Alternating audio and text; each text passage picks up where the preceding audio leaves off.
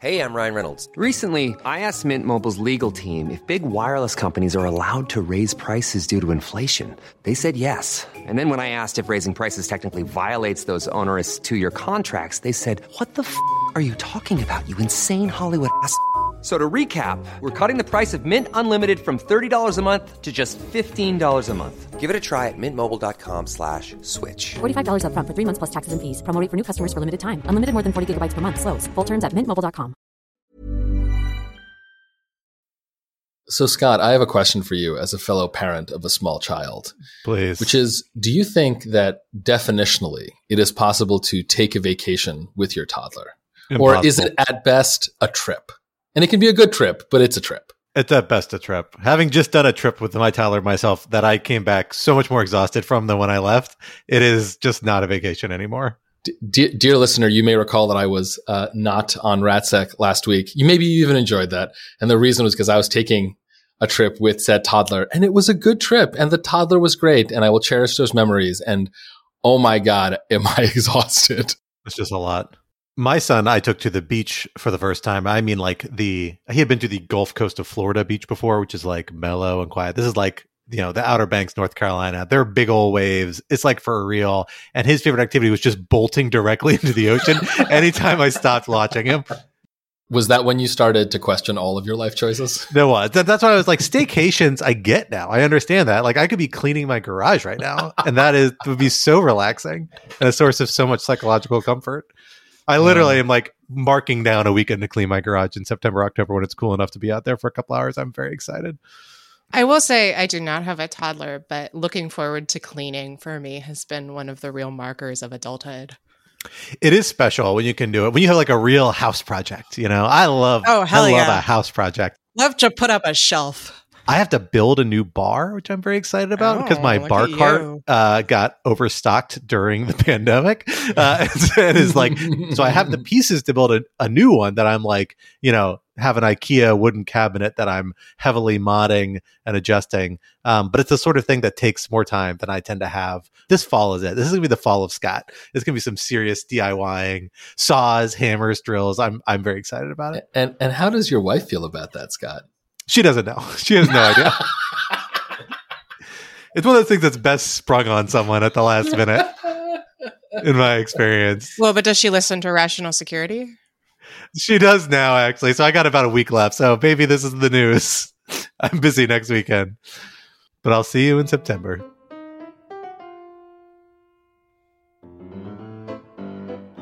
Hello, everyone, and welcome back to Rational Security. I am one of your co hosts, Scott R. Anderson, back with you again, and thrilled to be back in the virtual studio with my two other co hosts, Quinta Jurecic Hello. and Alan Rosenstein. Hello, hello. Quinta, I am so sorry to not be there with you in person, but as I have a toddler born contagion, uh, I opted not to share with our coworkers. I hope you will forgive me. You know, the, the office, it's quiet, it's peaceful. I'm doing great. I, I'm just glad that we're all on equal virtual jungle studio footing. Yeah, Yeah. although my office is noticeably unjungly. Um, I've been holding off on getting plants to bring back in case you know what if there what if COVID roars back, which it now appears to in fact be doing. Um, so I don't know at what point I'm going to decide to take the plunge and get a succulent or something. Uh, but it'll be a real marker of a change when I do. The good news is there are few enough people in our offices that really going back during this pandemic won't matter that much because no one's there anyway. Team Lawfare is doing great. I'll have you know. I, I would know because I haven't been in all week. I'm here three days a week, man. Fair enough. Fair enough. Well, listeners, we are excited to have you back with us for what we are calling the Gone Till September edition, because this is, of course, our last episode of the month of August. And then we are rounding the bend to our second anniversary episode this coming week, post Labor Day. We're excited to have you there with us in this coming September and many weeks and months to follow. But until then, we have a few big stories in national security news we want to talk about, including the following. Topic one pack your knives and go home. Vladimir Putin's top chef has been eliminated. oh my god. I was pretty proud of this one. Oh, Scott. a little Turk. dark. That's okay. That's brutal. Wagner mercenary chief and Kremlin caterer Yevgeny Prigozhin was killed in a plane crash this past week, along with a number of associates, in what the government has conceded just might have been a deliberate act. If this was Putin's revenge, what led him to take this step now, and what will it mean for his Wagner mercenary group and the stability of Putin's regime? Topic two The Down Mexico Way. At the first Republican presidential primary this past week, there was surprising unity around one point using the military to go after drug cartels in Mexico, whether Mexico cooperates or not. What should we make of the villainization of America's southern neighbor, and how realistic are these sorts of proposals? And topic three removing on up. Mark Meadows spent this past Monday trying to move his prosecution for crimes relating to 2020 election interference from Fulton County, Georgia to federal court so he can claim a form of immunity stemming from the supremacy clause, among other defenses. And some of his co defendants are not far behind. What should we make of these arguments? Are they likely to succeed? For our first topic, Alan, let me hand it over to you. Uh, so, as Scott mentioned, on uh, August 23rd, uh, Wagner Group leader Yevgeny Prigozhin died, along with nine others. That's just, I think, a fact that's worth mentioning. Nine others when his private jet crashed in Russia. Uh, the crash took place exactly two months after Prigozhin's Wagner forces briefly marched on Moscow in an attempt to have Russia's military leadership dismissed in what many of them are calling the JKJK coup. Uh, although the cause of the crash is still unclear, there's a lot of speculation that this was intentional. So, for example, the Wall Street Journal reported that officials within the US government believe that the plane was taken down by a bomb or some other form of sabotage, though early reports of it being a surface to air missile appear to be false. Uh, and even the Kremlin has publicly admitted that they're taking into account the possibility that Prigozhin's plane was intentionally sabotaged. Uh, uh, quite amusing turn of events given the overwhelming uh, assumption, I think, uh, on many of, by many of us that it was the Kremlin that was behind this all along. Despite Putin's previous harsh words about Prigozhin, so for example, shortly after the revolt, he called Prigozhin a traitor and all sorts of other nasty words. Putin was oddly conciliatory in discussing Prigozhin after his death, describing him as having a quote complicated fate and saying that Prigozhin quote made some serious mistakes in life, but he also achieved necessary results. So the first question, um, and I, I kind of want both of you to answer with a sort of percentage. What percentage confidence do you have that Prigozhin was assassinated, either on Putin's direct orders or with his tacit acknowledgement? I want a number. Quinta, go first. 1,000. 1,000. Okay. And can I just say, I was expecting this guy to get poisoned with polonium or a nerve agent or fall out of a window, right? Uh, no, they shot that thing out of the goddamn sky.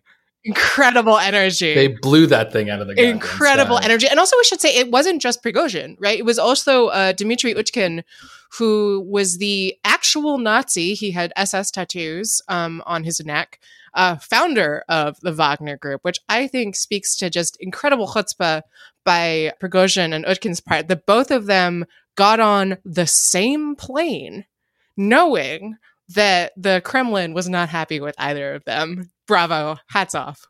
And had been apparently doing this for a while now, despite warnings from, you know, the president of Belarus and a sort of other people saying, hey, man, maybe this is a bad idea. Maybe you just lay low and not in Russia for a while. Uh, I tend to agree with Quinta. I'm fairly confident this person was assassinated. I'm not 100% sure it was necessarily Putin, uh, although I suspect it probably happened with Putin's kind of like tacit acquiescence. Is this a meddlesome priest? Will someone rid me of this meddlesome priest situation? I mean, that's how the Kremlin works, right? Right, exactly. I mean, there are these, it seems like, without really knowing, because it's a bit of a black box, but it seems like there's lots of fiefdoms, lots of kind of relationships and understandings and spheres of power. But particularly, like the guy who Prigozhin was kind of actually the biggest vocal and direct threat to wasn't necessarily Putin, who is General Shoigu, the Minister of Defense, right? Who, uh, particularly when they said this was shot down by an anti-aircraft missile, then it made a lot of sense to me that it was Shoigu. Turns out maybe that wasn't the case. Maybe this was a bomb. Maybe something else. You know, there was reports of an exploding sound right before it happened. And I think there's even videos of it, although I haven't seen them. So, you know, clearly something happened. Not 100% clear what, but it still strikes me that he's as likely a candidate as Putin is, maybe even more likely. But regardless, it seems clear somebody uh, was taking down Prigozhin, and not many other people would have the chutzpah balls to do that. I don't think because Prigozhin did still have a lot of money, a lot of resources, a lot of very violent people working for him. So l- let's assume that this was in fact intentional by Putin, which again seems very likely, uh, and the Kremlin's not trying all that hard to hide it. does this solve the problems that Prigozhin's aborted revolt caused Putin? Right, in the sense that not only is Prigozhin gone, not only is the other Wagner leader gone, but he's gone in a very unsubtle way. Does this solve the the weakness that I think all of us viewed uh, as a result of you know just how far the Wagner forces managed to get to Moscow two months ago? I mean, I I don't know, and it's actually occurring to me now that I, with apologies to our listeners, I don't have a great sense of what is going to happen to Wagner now. Um, I mean, part of the strangeness of Prigozhin's position over the last couple months since Cougate was that the Kremlin kind of couldn't live with him and couldn't live without him, that he had become very powerful because the Russian military is not in good shape and they really needed Wagner forces to assist them with the war in Ukraine. I actually don't know whether or not Wagner is going to keep fighting on the battlefield and whether uh, to what extent the Kremlin will have greater control over it at this point. But I mean, I sort of tend to agree with the argument that this is, you know, as with the war in Ukraine, it's a it's is an outgrowth of the actions of one crazy guy, but speaks the sort of the way that it fell out speaks to a broader array of structural problems. Um, in this case, with the with the Putin government, right? That but but wait, who who is the crazy guy here? Well, in this case, it was Prigozhin. There are many crazy guys. It's just a lot of different crazy guys. That's a general overview of all of world history. Um, so in this case, I mean, I think that the reason that Prigozhin was able to get so powerful was in part because Putin has built up this kind of governance by playing off competing power structures, right? Orbiting around one another. He went into this war in Ukraine. It turned out he really needed help from Wagner. And in that respect, obviously getting rid of Prigozhin helps him out, but it doesn't seem to me that it's resolved the underlying problem, which is that he's embarked on a war that he fundamentally cannot win that the Russian military doesn't have the capacity to win. And he has staked the continuance of his regime on victory in an unwinnable conflict. And so, in that respect, things seem a lot shakier to me than they did even just a few months ago.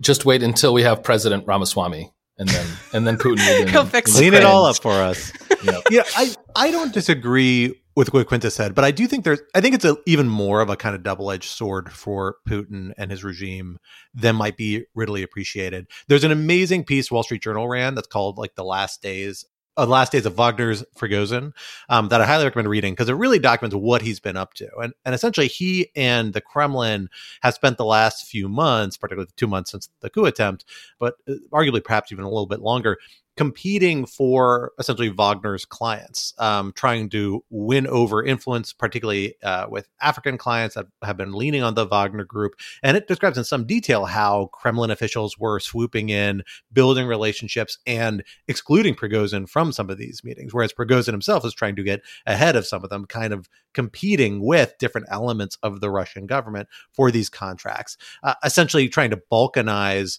you know, take the Wagner model and franchise it into different sort of entities, balkanizing the kind of private security contractor, state run private security contractor entity industry in Russia. Uh, no doubt to try and cabin some of Prigozhin's influence because it showed itself to be dangerous to have let him one person, even somebody who would perceived as being very loyal to Putin, have this much authority killing Prigozhin, you know, clearly sends the signal, hey guys, like don't mess with Putin or the actual regime. If you go too far, don't be fooled into thinking how big your center of gravity is. In the end, everybody's dispensable. This drives that point home. And and maybe it has that sort of like, you know, gangland turf war sort of deterrent effect among other people who might be considering doing something along the lines of what did, which isn't a lot of people, but there are other oligarchs that could do different versions of flipping on the Putin regime, similar to, in the ways that that Prigozhin did it. But the flip side of that is that it makes Russia look, in my mind, like a lot more of a fickle partner for governments and regimes looking for partners, right? And this is reflected a little bit in that Wall Street Journal article talking about some of the reactions by uh, African officials being like, well, I don't know if I can engage with Prigozhin because he's having these problems with the Russian government. And we had this long-standing relationship with Prigozhin, so it's weird that now these Russian officials want to meet with us separately or competing with them in a weird way. Uh, it just underscores the idea that when you sign on with a group like Wagner or with one of the successor groups that seems likely to come down the pike, you know, you're dealing with a group of individuals that have a lot of internal infighting, um, that are willing to use violence against each other, maybe against other people who cross them the wrong way. It, it really is like entering into a deal with the mafia, right? And this is a very high profile demonstration of that. So in that sense, I, I kind of suspect strategically from a from a you know international politics perspective, it, it weakens Russia's hand pretty substantially, um, as does just having to realign and rejuggle the whole Wagner Group enterprise, which was a source of international influence for it. But as is so often the case, domestic politics, domestic demand seem to be driving foreign policy, or at least cabinet and and uh, constraining it in this regard. And so I, I think that trade off is one Putin's willing to make, I, but I don't think it actually, you know, serves the regime's long term or the long term interest in terms of its foreign policy. Yeah, I mean, I feel like what would have served the regime's long term interest in terms of its foreign policy would have been not invading Ukraine, right? Like to to some extent, all of this is kind of a dominoes falling over from that initial idiotic decision. The only the only thing I would add to to Scott's point, and just to add another complication, is I, I do think that again, from this is all from Putin's perspective, right? I do think that assassinating Prigozhin was was inevitable and probably the right call in terms of his own security and reputation within the mafia state that is Russia. Um, however, it it does it does create a complication for him going on because now it's very clear to anyone who would like to see him removed that they can't do half measures, right? They can't go and try to get you know, some minister of defense thrown out or this or that. Like they have to go and they have to kill Putin, right? If, if, if they want to limit his authority, there's no halfway that they can limit him because they know that he will not forgive that. So they have to limit him all the way. And the way you limit someone's power all the way in an autocracy is you, is you kill them. Now, again, probably on net, the kind of violent retribution that Putin is showing he is able and willing to dispense is probably more important than this other consideration. Um, but you know, when you take Quinta's point, which is that Russia cannot win this war and it will continue to be dragged down for years and years to come. And at some point, um, this will have real impacts on Putin's ability to buy off the people he needs to buy off to stay in power. You know, th- th- this this just further ensures that Putin's end will be a violent one. Yeah, I mean, I think that's that's a possibility still, uh, but you know, I, I I think it might be a little overdetermined. Like, I don't think we know exactly we're going to get there, but I think you're right. It does show an incentive structure for people who might want to resist Putin. But it may be not only that they have to kill Putin; the alternative might be that they just have to go find a bigger, another big dog to jump in with. The idea, Pro- Prigozhin's problem is that Prigozhin had nothing to lean on but Wagner Group, right? Like his own network that Putin was able to constrain and trim back on. But if you're in the position of like a major oligarch with major international business enterprises that aren't sanctioned by the United States and engaged in terrorism and torture and all sort of horrible things, although many of them do do horrible things, but not of the scale or type of, of Wagner Group, and don't face the same international opposition, then you begin to say like, well, maybe if I begin to waver a little bit, or Putin thinks I'm you know, double crossing a little bit, I, I risk this sort of strong reaction unless maybe I can get in with people like the United States or European countries that can provide some modicum of protection and insulate me from some of those consequences. Now, we know that's why Putin has made a point of trying to assassinate former defectors and other people who have worked with the UK government, European governments, American, not less the American government, but primarily European governments with polonium and a lot of the other kind of assassination cases we've seen coming out of Russia the last few years. That's clearly trying to undermine that idea that there, there is safety anywhere. But it, this sort of incident where it's so clear that being in Russia is a big threat puts you at the you know at such a control of this other regime it, it does say that if people are able to get outside of it maybe they do start to follow the advice that Prigozhin ignored and, and live outside of and begin alliances and building networks is there. So long story short I, I i'm not sure it necessarily leads to putin's violent death uh, because it's still that's a big hill to get over to get there in terms of who's going to have the opportunity but it might weaken his grasp even further because it forces people to be in for a penny, in for a pound when they do decide it's worth resisting him and to find bigger allies, allies that um, can capitalize on that sort of defection more. but then again, that's that's all still very hypothetical. There's a lot of a lot of other variables that enter into these sorts of uh, calculations that we'll just have to see play out. So, last question before we close out, and in a sense, the most important question, which is what effect will any of this have on the war in Ukraine? Which I, I guess is another way of asking a question that Quinta began to answer earlier, which is what effect will this have on the Wagner Group? you know, for for my money, I suspect the Wagner Group will continue to be a quote unquote private entity because it is useful for the Russian government to have such an entity. Uh, I suspect it'll be handed off to one of Putin's oligarch lackeys, um, and therefore it will become essentially uh, uh, more integrated with the with the Kremlin while maintaining its formal uh, non-governmental status. Um, and in the end, it's not going to change much on the ground. But I'm curious for what you all think. I don't know. I mean, I will say there's a really interesting article by Joshua Yaffa for uh, the New Yorker about Wagner. This was published on August 7th, so before Prigozhin's death, where one of the things that he writes about is that Wagner went from sort of having very highly trained troops to having basically cannon fodder. Um, and that what that means is, ba- is that, you know, they're able to do some things that the Russian military might not be able to do because they're willing to just like put people out there to be mowed down. Um, and there's a fair amount you can do, you know, strategically or tactically if you're just willing to let your own people die in waves in order to overwhelm the enemy. But on the other hand it means that they're they're not like it's not hugely a hugely skilled population of fighters. And at this point uh, the convicts that they were recruiting from russian prisons may be kind of wise to the game which i thought was interesting and may suggest that this was sort of a plan that had a uh, limited lifespan to begin with. I don't know how that interacts with the fact that both Prigozhin and Utkin are gone.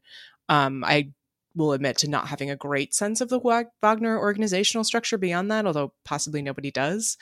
Um, but I agree. I mean, the extent to which it can be kind of scooped up um, and put under the control of the Ministry of Defense, which I think was one of the proposals on the table that got Prigozhin mad at Shoigu in the first place, might, you know, shape how things move forward.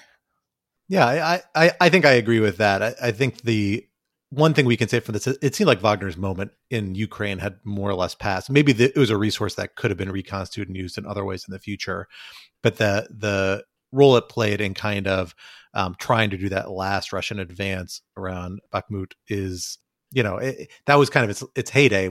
We saw Prigozhin kind of consciously remove people. The one thing they do lose though is that Prigozhin did seem effective at like building loyalty among these people, right? Like he actually got them to ride to Moscow with him, right? Um, and he he was very weirdly charismatic.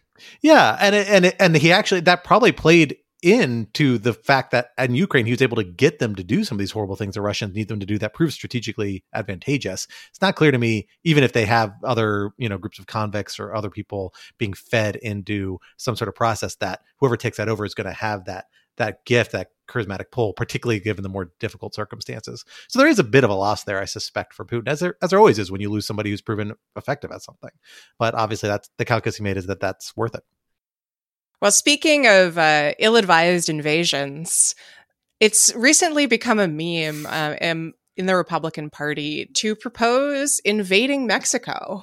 Um, why would we do this? You ask. Great question.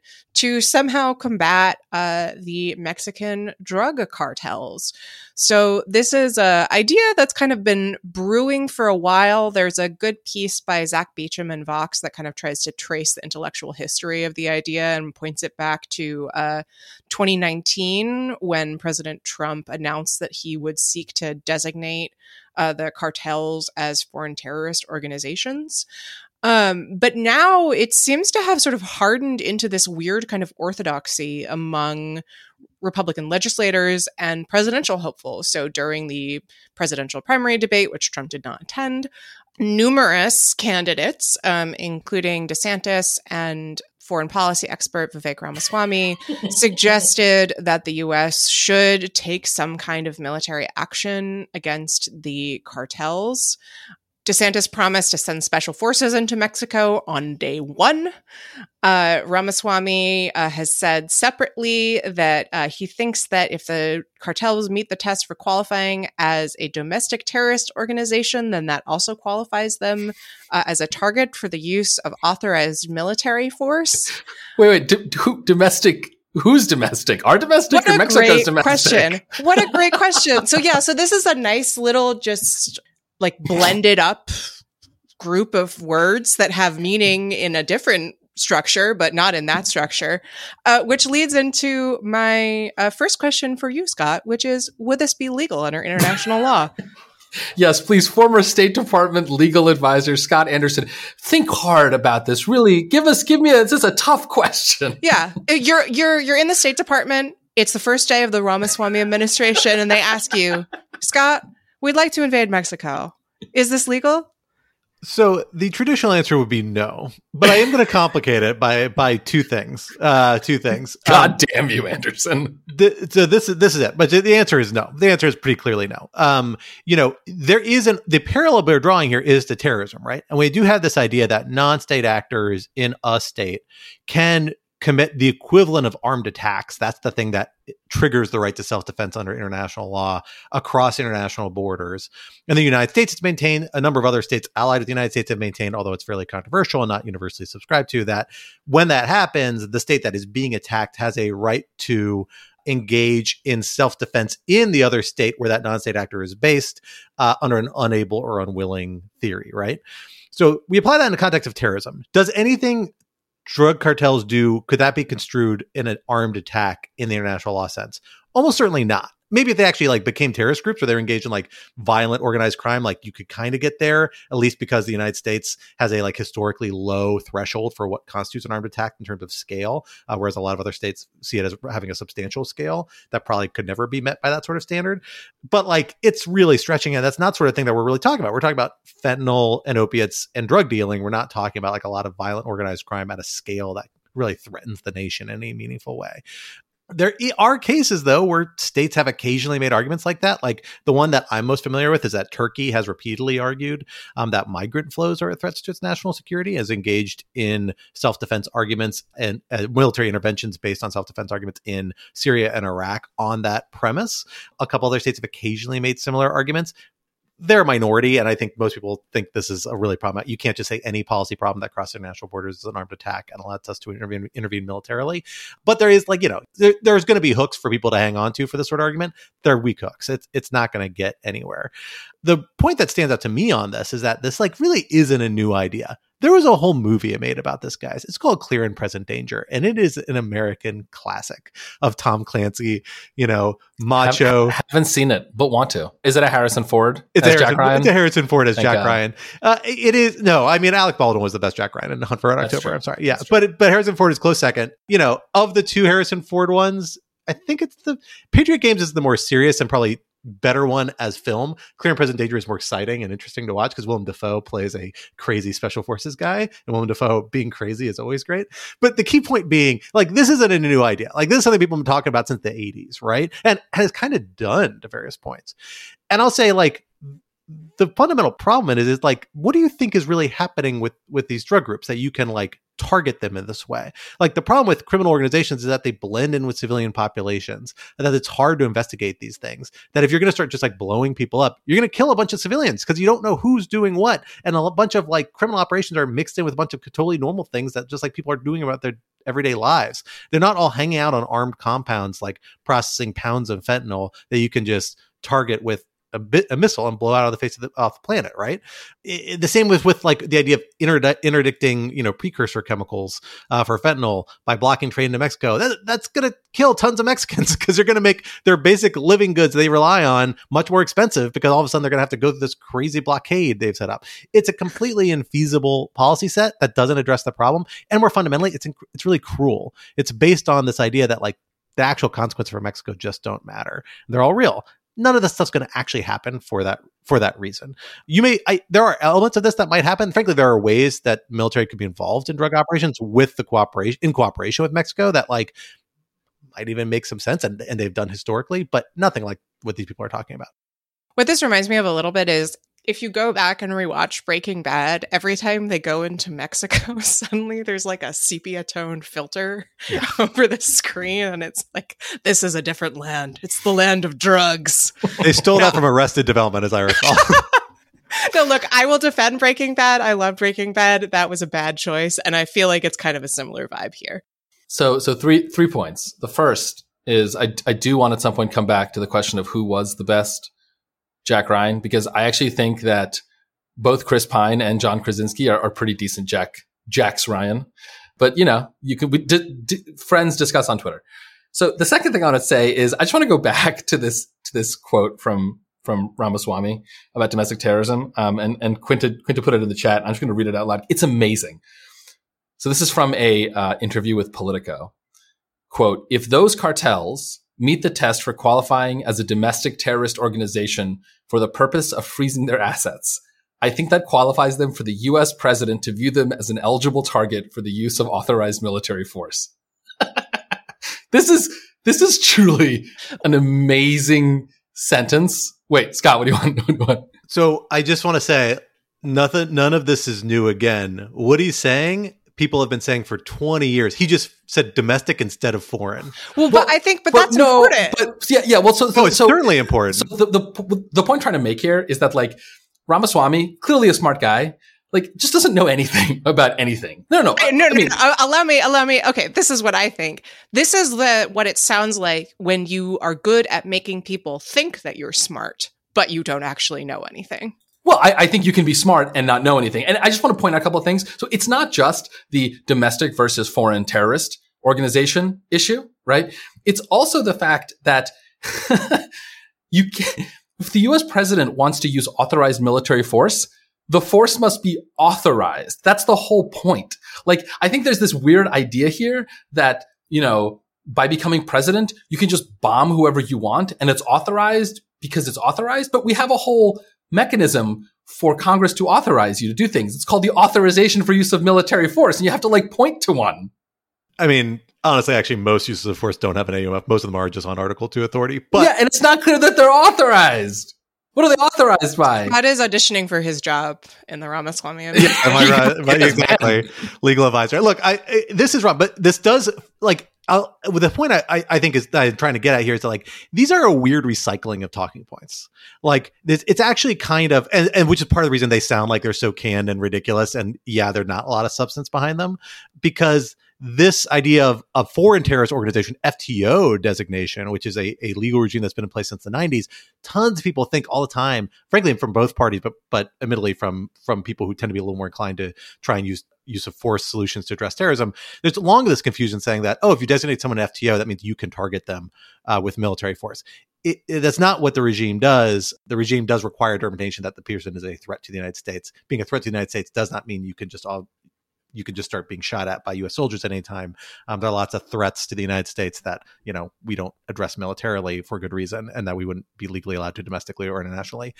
But the key point is that like this is this is a, a trope that comes back, and the appeal of the trope, I'll say, like I think, is that the fentanyl epidemic and the opioid epidemic are real problems, but they're real problems that the approachable solutions aren't things that are good to talk about for Republican nominees or easy to talk about because it's things like a lot of public services and a lot of benefits or a lot of investigations and prosecuting people like in the United States in areas where there's a lot of opioid issues and fentanyl issues.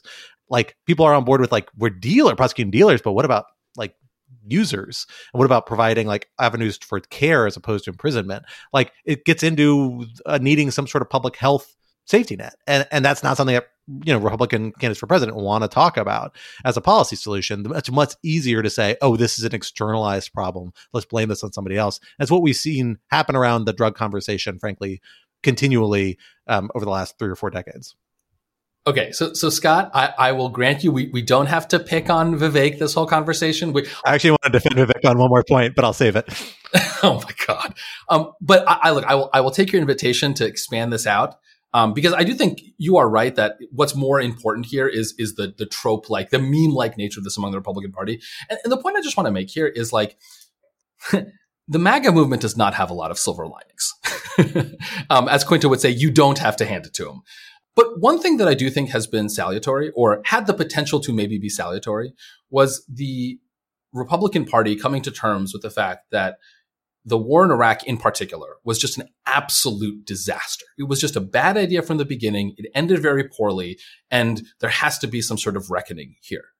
And what I find to be surprising is that despite the MAGAfication of the Republican Party, despite the increased isolationism, you know, see, for example, this weird ode to Nixon that Vivek wrote recently about how Nixon was a genius and ended the war in Vietnam, which is an interesting interpretation of history. Despite all of that, he didn't say anything about Cambodia. He did not say that. Uh, he did not say anything about Cambodia. And look, um, he he continued the war in Vietnam under LBJ so that he could end it. Exactly, exactly. Um, it's almost like he had to destroy the village to save it. Anyway, the the the point I'm trying to make is that this would be a like war of Iraq magnitude disaster times 10 because Iraq was at least in the Middle East. Mexico is right here. Um, like what do you, what do these people think would happen if the United States waged a war in Mexico? Like what do you think would happen to the migrant and refugee crisis? I mean, look, even if you are crudely, brutally realpolitik and all you care about is America's interest, and let's say you're a Republican and you only care about red state interests, so you only care about Texas, right? Let's say, um, in terms of the, the, the border crisis. None of this will help. And, and that's what I find just so, well, that's one of the things that I find so crazy making about this. I'm Sandra, and I'm just the professional your small business was looking for. But you didn't hire me because you didn't use LinkedIn jobs. LinkedIn has professionals you can't find anywhere else, including those who aren't actively looking for a new job, but might be open to the perfect role, like me. In a given month, over 70% of LinkedIn users don't visit other leading job sites. So if you're not looking on LinkedIn, you'll miss out on great candidates like Sandra. Start hiring professionals like a professional. Post your free job on linkedin.com/people today. One size fits all seemed like a good idea for clothes. Nice dress. Uh, it's a it's a t-shirt. Until you tried it on. Same goes for your healthcare. That's why United Healthcare offers a variety of flexible, budget friendly coverage for medical, vision, dental, and more. So, whether you're between jobs, coming off a parent's plan, or even missed open enrollment, you can find the plan that fits you best. Find out more about United Healthcare coverage at uh1.com. That's uh1.com.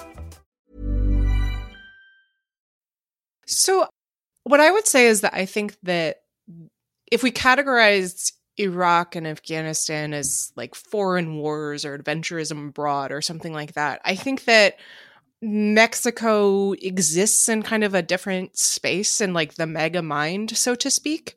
Right? I don't think it exists as somewhere over there where there is, you know, like across the sea, right? Like America goes not abroad in search of monsters to destroy. I think it's more a kind of like psychic weight of the sort of demonic presence at your doorstep that you have to keep out. There's an incredible quote, and I, I can't remember, I think it was the CBP commissioner under Trump um, who said, uh, every town is a border town at one point under the Trump administration and I feel like that really just encapsulates it. Like the the border is not a physical space. The border is kind of a psychic anxiety over the concept of being invaded, where invasion is a constant status that could happen to you at any time by those other people. And so the idea of migrants crossing the border, the idea of asylees crossing the border, the idea of fentanyl crossing the border, it all exists in that kind of space. And this is a sort of posturing about keeping it out, which is in fact very like totally central to the idea that Trump was promoting in the first place. And so in that sense, I think it's sort of distinct from the kind of foreign policy adventurism that Trump was arguing against, even though I agree it, it would also be a dumb war. And I should say, even John Bolton says that this would be a bad idea. Even John Bolton. Yeah, I, I, think this is a really good point, Quinta. And I, you know, I think maybe another way of, of, of describing or sort of formulating what you were saying is that like this is a, a, deeply authoritarian foreign policy impulse in a way that the wars in Iraq and Afghanistan they were not authoritarian wars. Now, again, this is not to defend them. This, that, that's not the point here. The point is just to make an analytical observation that a classic thing that authoritarians do is they try to find the scary other and then they demonize them. Now, I will say it is in fact in a certain sense true that every town is a border town, right? And there are plenty of blue jurisdictions that have you know, dealt with, you know, migrants and asylees in the last few years have come around to this fact, right? I think Eric Adams of New York City would agree that New York City is also a border town. But, but the point, the point is that there's a version of that concern, which sort of any government, any society will deal with and is compatible with liberal democratic institutions. And there's a version of that concern that is not. And the version of that concern that is not is the one that you are seeing on the MAGA stage. I want to defend Vivek Ramaswamy on one more thing. Wow, the, just the, the, fan club. Can some can, can we get a can we get a T-shirt or, or a, a, a, I'm with pa- Vivek. patch? I'm with Vivek, man. Vivek 2024 here. Not quite, not quite. Uh, but I do, I do want to say this, just because we hit him pretty hard for for being dumb and not knowing what he's talking about. Which in that quote, absolutely true. He not does not know what he's talking about. What he's talking about. I, I, I live in fear of the day that when, when we finally put transcripts to rational security episodes up in the quotes, people will find things I've said. But yes, fair point. Um, yeah, we're not running for president. Fair enough. Fair enough. Uh, the one thing I will I will say Vivek has done that I think is very interesting and is worth reading. Although I'm going to say up front, I don't think it's persuasive. I don't think it's good, but I think it's an interesting thing that he's done is that he actually is, has articulated in part because he's come under such criticism for his very ill-considered Taiwan comments that he clearly walks back in this document, and some other foreign policy related stuff relating Ukraine that he kind of doubles down on in this document. He's actually put forward like a foreign policy statement. These are the sorts of things you don't usually see for a little while in these sorts of campaigns. Like at a certain point, we're going to start getting the New York Times. Charlie Savage did this. Other people have done this putting out questionnaires to the different political campaigns uh, from both parties. In this case, really only the Republicans matter um, because we know how Biden feels about this stuff, asking for positions on different national security issues, and they're going to have to articulate and wrestle with these things and try and fit it into a big image and big kind of grand strategy. And like certain candidates are good at this, a lot of candidates aren't because uh, they don't really think about foreign policy except as kind of like an instinctual, secondhand, politically salient points, not in terms of actual policy points. Uh, and Vivek has put together this kind of narrative they published in the American Conservative that actually pulls together like a strategic context for a very Trumpy foreign policy in a way that Trump never did. Again, I don't find it persuasive. I don't think it's holds together particularly well. I think a lot of it are like dramatic changes in a way that would harm the United States in ways that, you know, a a classic kind of disruptor mentality doesn't appreciate and therefore shouldn't be taken that seriously because being in government, people will take it more seriously. Same reason Trump did not actually change as nearly as much as he promised to when he was running for office. But it's interesting the way he knits it together. And I think it's an interesting read because it gives you a sense of maybe where this particular strain of GOP foreign policy is headed, which is a much more isolationist one, but selectively. Like there's elements where they're willing to be interventionists, including in the Western Hemisphere and particularly including Mexico. And then what's interesting about Vivek is that the one thing he really departs from Trump on is that he's a free trader like he really doubles down on free trade, at least in a regional perspective here, in a way that uh, Trump was much cooler on and remains much cooler on. So that's an interesting leverage point. Uh, you could see, you know, trying to distinguish that in which Vivek is actually kind of like a weird outlier from the GOP platform, none of whom want to talk about free trade, as far as I can tell, uh, and that Trump is like actively opposed to. Um, so it's an interesting document, and at least like I, I will say, we can get his sense of his views on this stuff a lot more easily than some of the other candidates so I, I, I, will grant that it is an interesting document, and and you're right, Scott. Obviously, you know, you're, you're jokes aside, you're obviously not like defending Vivek substantively here. No. People should, in fact, read this document. I could not be further away from his actual substance beliefs on any of this stuff. You, you, you really could not. Um, people really should read this document. It's short. It's easy to read. It, it is interesting, right? Because it does, in fact, offer a kind of intellectual defense for this. But it is wild just how out there it is. I mean, I, I just want to underscore totally the part that I like the paragraph I had to read three times because I really wanted to make sure I was not mischaracterizing this. Basically, the idea is that um, Vivek's big plan for peace is that he will just give whatever part of Ukraine Putin is currently holding if Putin, quote, ends his security alliance with China. Like that's his big theory. And yeah, it's, it's, it's, it's wild. Look, no one's tried it before. No one's tried. No one's tried. Yeah, move fast and break things like the world. Exactly. That is actually that is the best way to capture exactly what this proposal is, um, which is just deny all conventional wisdom, assume the opposite is better, and you know live with the consequences, which in this case will be horrible for everybody. But it's an interesting read and interesting that uh, he's put it together into a sort of package here. Well, I, I like I look forward to your defense when you are the uh, legal advisor in the Ramaswamy administration. Obviously, Scott. obviously, I look forward to it. well, from removing drugs from our streets to removing cases to federal court. Let us talk a little bit about removal and Mark Meadows.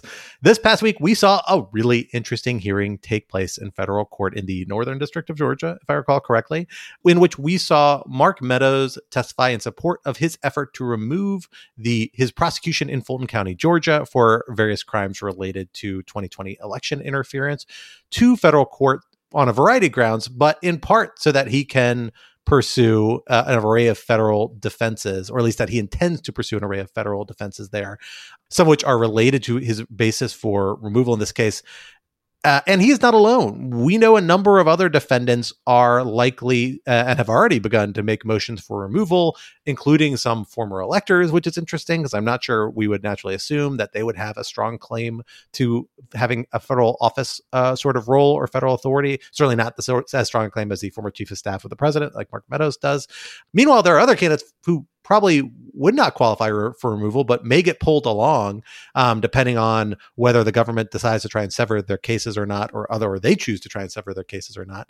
Uh, and it's leading to this balkanization of these 19 defendants in the Fulton County case, where some it looks like are going to be caught up in federal proceedings, some likely won't be. We have Ken Chesebro, which in a separate motion is trying to expedite his trial uh, in a way that already former President Trump has said, I don't want to do this and would rather much delay my trial. So it we're about to see not one Fulton County prosecution potentially, but lots of them. But all a lot of it hinges on this question of removal. Alan, I know you've been digging into this. Tell us a little bit about how removal works and how Mark Meadows' case fits into the doctrine as we understand it. Sure. So the concept behind removal is that certain cases that are brought in state courts should be adjudicated in federal court. Uh, and there are lots of reasons why that might be so. Most of this is usually in the civil context, but in the criminal context, there's a particular statute, um, the you know, subsection of which uh, I forget, um, but it is the federal officer removal statute.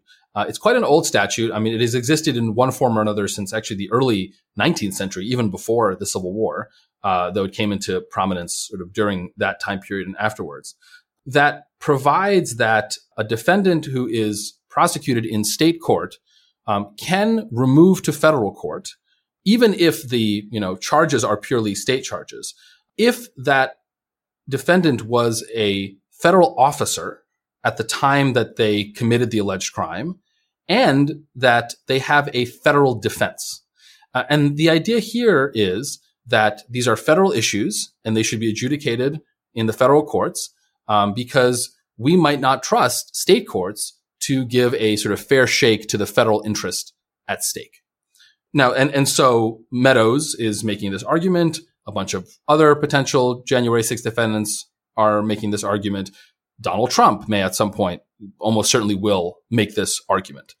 And so what is required for removal under this statute? Sort of three things. Um, and I, I, will, you know, we've been doing a lot of coverage on this for, for Lawfare. There's a, a, great piece that just came out by our intrepid Fulton County correspondent, Anna Bower, who covered the Meadows removal hearing uh, this week. There's a, another piece by uh, uh, UT Austin law professor Lee Kovarsky uh, on the removal issue. We'll, we'll continue covering this. But there's the simple version is that in order for Mark Meadows to remove to federal court, he has to establish three things. The first was that he was a federal officer at the time the alleged events took place. This is easy to establish. He was the chief of staff. Uh, second, that the actions he was taking were taken pursuant to his federal authority or to his federal duties as chief of staff. Uh, and then the third is that he has a federal defense, a colorable federal defense. And so the real action here is on two and three. And really, I mean, you can parse this in different ways. I find it simplest to just sort of try to cut through all of this. Um, ultimately, all of this hinges kind of on one fundamental question, which is, are the actions that the chief of staff took, Mark Meadows took, are they close enough to within the sorts of things that the federal uh, that the um, uh, uh, uh chief of staff to the president is supposed to do, um, that any criminal prosecution of that would potentially run afoul of the supremacy clause, right? The idea that federal law, constitutional law, statutory law is supreme over state law. And uh, this is what the evidentiary hearing that took place this week is about.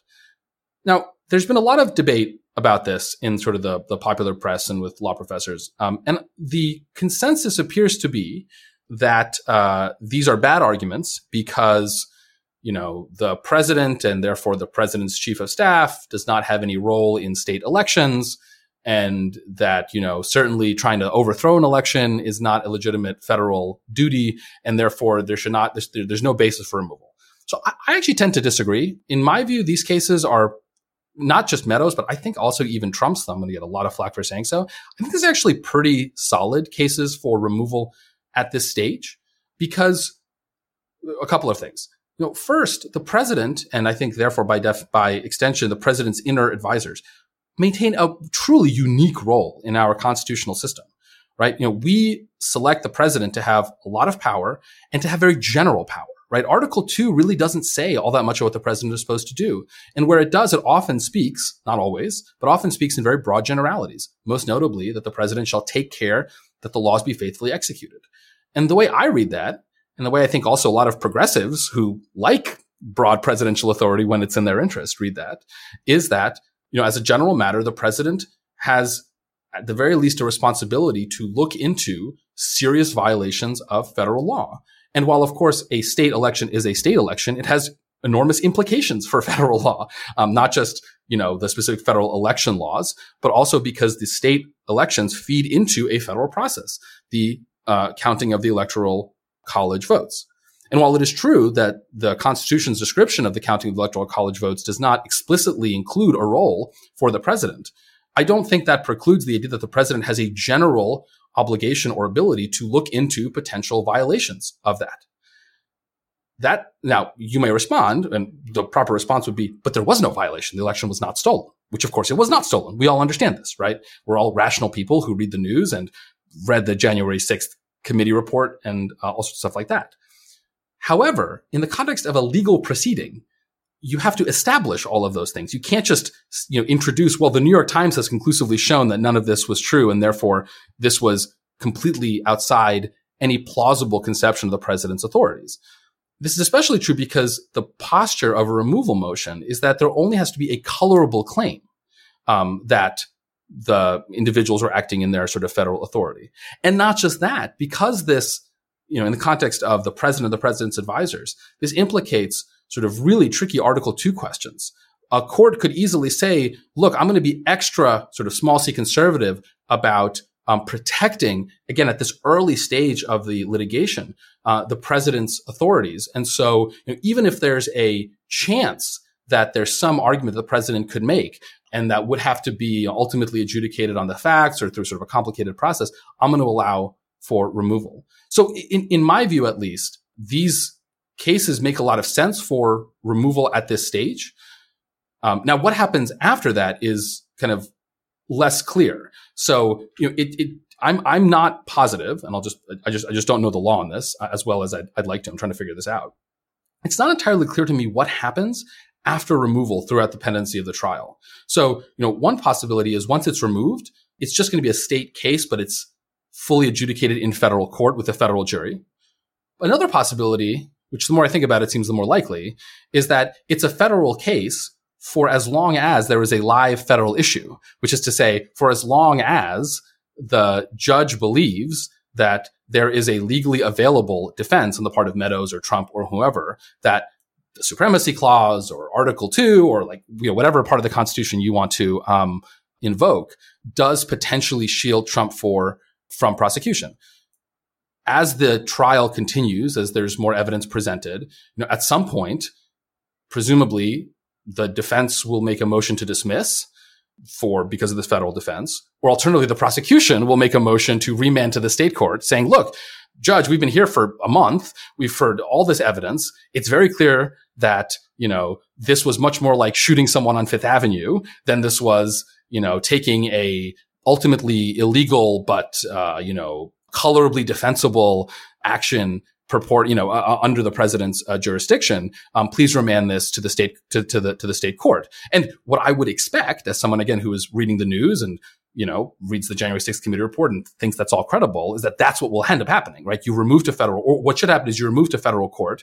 The trial continues as a federal trial. More and more evidence is introduced, both factually and legal arguments are made as to the potential federal defense. At some point, it becomes clear that Trump, you know, knew that he was, uh, you know, knew that he had lost the election, knew that there were no good arguments, Therefore, you know, and, and, and that holding him accountable would not cause any sort of constitutional issue, at which point the judge says, okay, back to state court. So that, that's what I think should happen. But curious, curious what you all thought, think. Yeah, I mean, my sense is that there's this kind of like, we will fight on the beaches, we will fight on the hills, we will never surrender vibe to some of the discourse around Trump where like everything that he does, every argument that he makes in these cases is obviously ridiculous and repulsive to the rule of law and must be opposed. And like a lot of those a lot of his arguments are, don't get me wrong. This doesn't strike me as one of them. Like I don't know what the right answer is. I I I think nobody really does because this isn't frankly a situation that has ever arisen before. And it's also, I think, important to note that, like, it's not super clear to me that there's a huge amount riding on this. Alan, I know that you and Anna have been working on this, but there's this idea that if it's removed, that the jury will be more conservative and white, but like maybe, but that's not, it's not super clear. It seems to me more like the idea is just to delay by dragging things out, moving it from jurisdiction to jurisdiction. On the other point, Fulton County is not a model of uh, speed when it comes to bringing these cases to trial. And it's entirely possible that a federal judge might be more interested in kind of moving things along than a Fulton County state court judge would be. So I kind of just come out at the end of this thinking, like, interesting question. Haven't really dealt with this in this way before. We'll see what the judge decides. And like, that's kind of it. I the the sort of you know claws out you know no surrender mentality that a lot of like hashtag resistance posters and lawyers are going into this is pretty bizarre to me, frankly.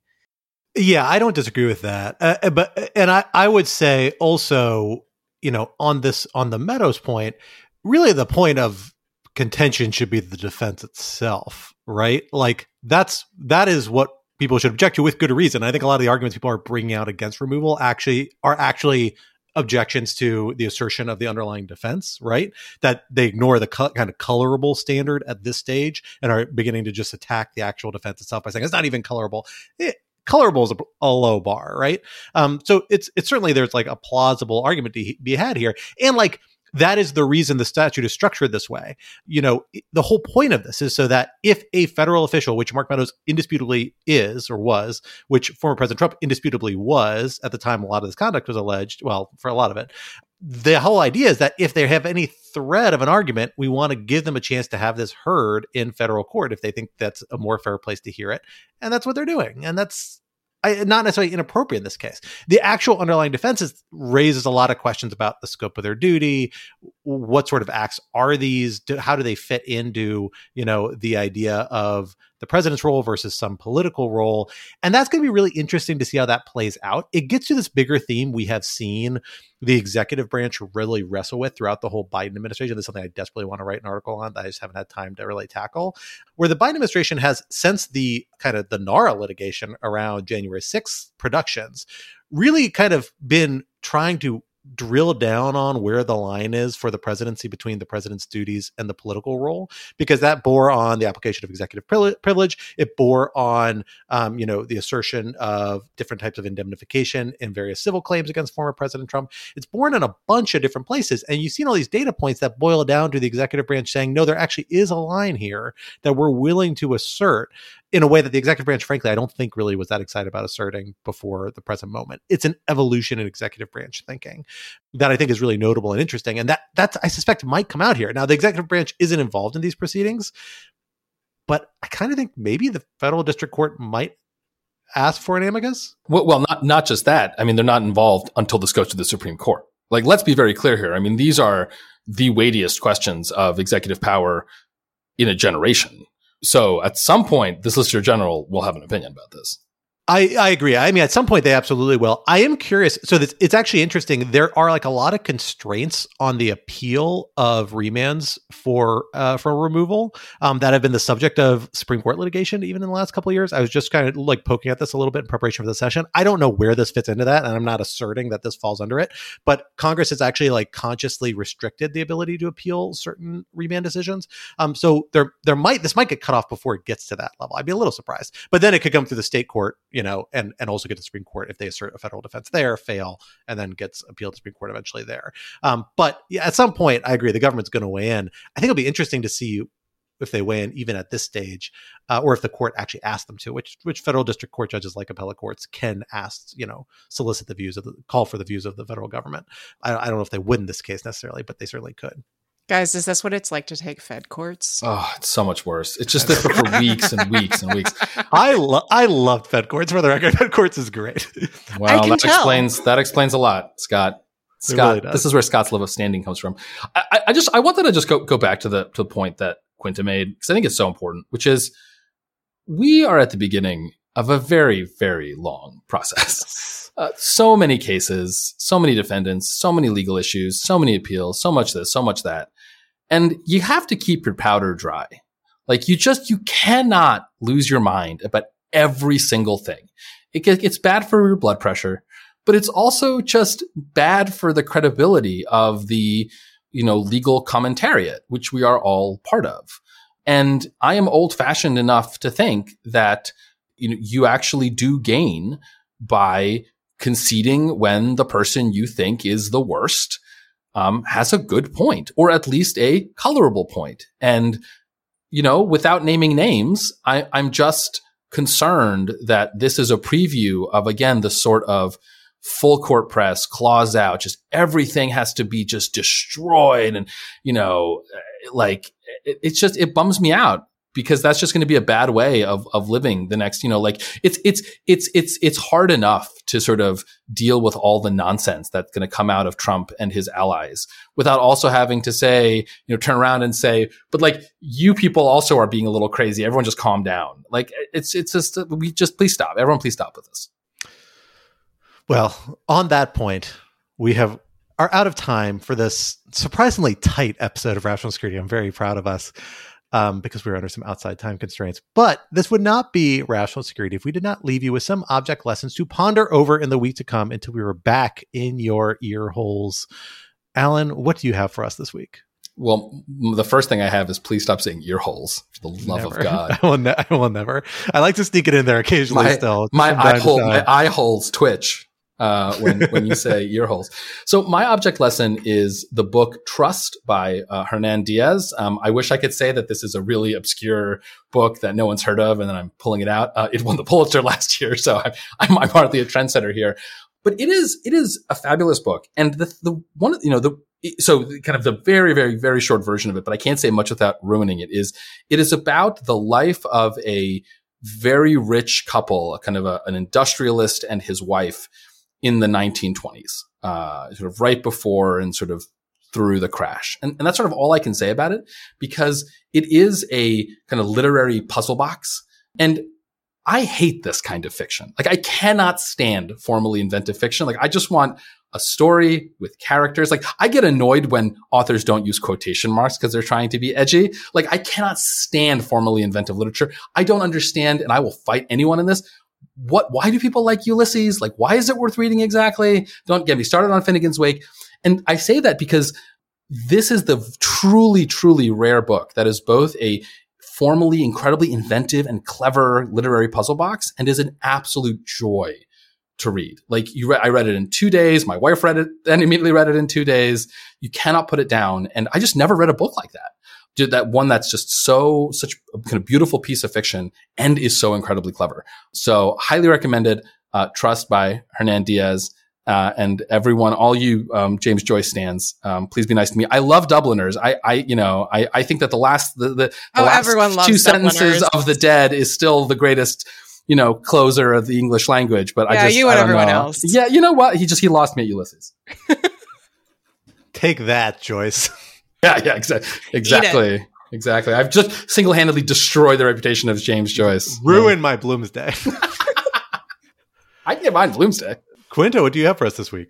Well, speaking of formal inventiveness, um, this is also not really, uh, I'm not dragging out anything that is particularly obscure, but the uh, wonderful HBO show How To with John Wilson is wrapping up its third season. I think the last episode comes out this Friday. So, if listeners are not familiar, this is a show where it's a documentarian who, as far as I can tell, just films everything in his life and strings together those clips with very sort of sweet and funny and unexpected narration over the top about his life in New York. And each episode is fashioned as how to do something. Um, so the the first episode of this season was uh, how to find a public restroom. The most recent episode, which I will not spoil, goes in some really interesting directions and does some interesting stuff with like what is the nature of truth what is the meaning of documentary so highly highly recommended i will be very sad when it's over but i'm very happy that we got a full another season Oh, I have wanted to watch this for a while. I'm so glad you reminded me it existed. It's so Uh, good. It's so uh, it's very- truly I've like heard about this, and I'm so curious. Nathan Fielder, I think, is involved with like a production. yeah, I think he's it, the right? executive producer. Yeah, that's really interesting. Who I think does really interesting things with like weird genres like this. Uh, that's great. Um, well, I also am dipping into a familiar well with my recommendation. Uh, also a Pulitzer Prize winner, but from like three or four decades ago. So it's not that interesting. Um, but I have spent the week inserting an ungodly number of footnotes into a long article I'm writing uh, that has a strong historical component. I'm almost done with it. I'm hoping to finish today. Editors, I swear it's it's coming to you. Don't worry soon. Um, but because of that, I've been digging into a lot of history books uh, that I've had on my bookshelf, and one of them has just kept sucking me in in amazing ways. And this is Stanley Karnow's Vietnam a History that won the Pulitzer Prize, I think in the 80s, if I recall correctly. Uh, Karnow was a, if I recall correctly, a uh, field correspondent, was in Vietnam, was a firsthand witness of a lot of stuff, has put together this like epic, epic, sco- epically scoped, epically written um, book that I'm looking at the number of pages here. It's at least 800 pages, 700 pages, I should say, of history that reads so easily, despite being incredibly in depth, and does an amazing job combining and showing the interplay between internal government decision making, including legal decision making, which is the part that I'm using for this piece, and events on the ground, and domestic politics, and international politics. It's absolutely phenomenal, and just one of the best nonfiction books, like trying to cover such a complex, complex set of choices and events that I've read. Um, so I want to sit down once I get done with this, sit down and actually read it cover to cover, which I have not done. I've just been reading the chapters relevant for what I'm doing, of course, uh, as all academics do. Nobody's read all these books and all these footnotes. Um, but I, I can't recommend enough. So if you are curious at all um, about uh, you know dipping back into the history of Vietnam, a conflict that I know less about probably than a lot of other conflicts, which I feel like is true of a lot of people of my generation, but it's something we all it's worth all of us boning up on. I can't recommend it enough. And with that, we are at the end of this week's episode. Rational Security is, of course, a production of Lawfare, so be sure to visit lawfaremedia.org for our show page, for links for past episodes, for our written work and the written work of other Lawfare contributors, and for information on Lawfare's other phenomenal podcast series. And be sure to follow us on Twitter at RTL Security or X if you prefer, whatever name is your inclination. And be sure to leave a rating or review wherever you might be listening. Also, sign up to become a material supporter of Lawfare at patreon.com slash lawfare for an ad-free version of this podcast and other special benefits. Our audio engineer and producer this week was Cara Shillenn of Goat Rodeo, and our music, as always, was performed by Sophia Yan. And we are once again edited by the wonderful Jen Patja Howell. On behalf of my co-hosts Alan and Quinta, I am Scott R. Anderson, and we will talk to you next week. Until then, goodbye.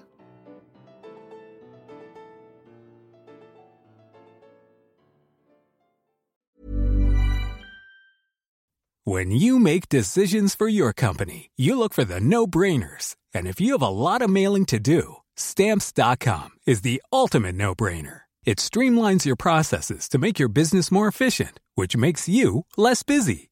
Mail checks, invoices, legal documents, and everything you need to keep your business running with stamps.com.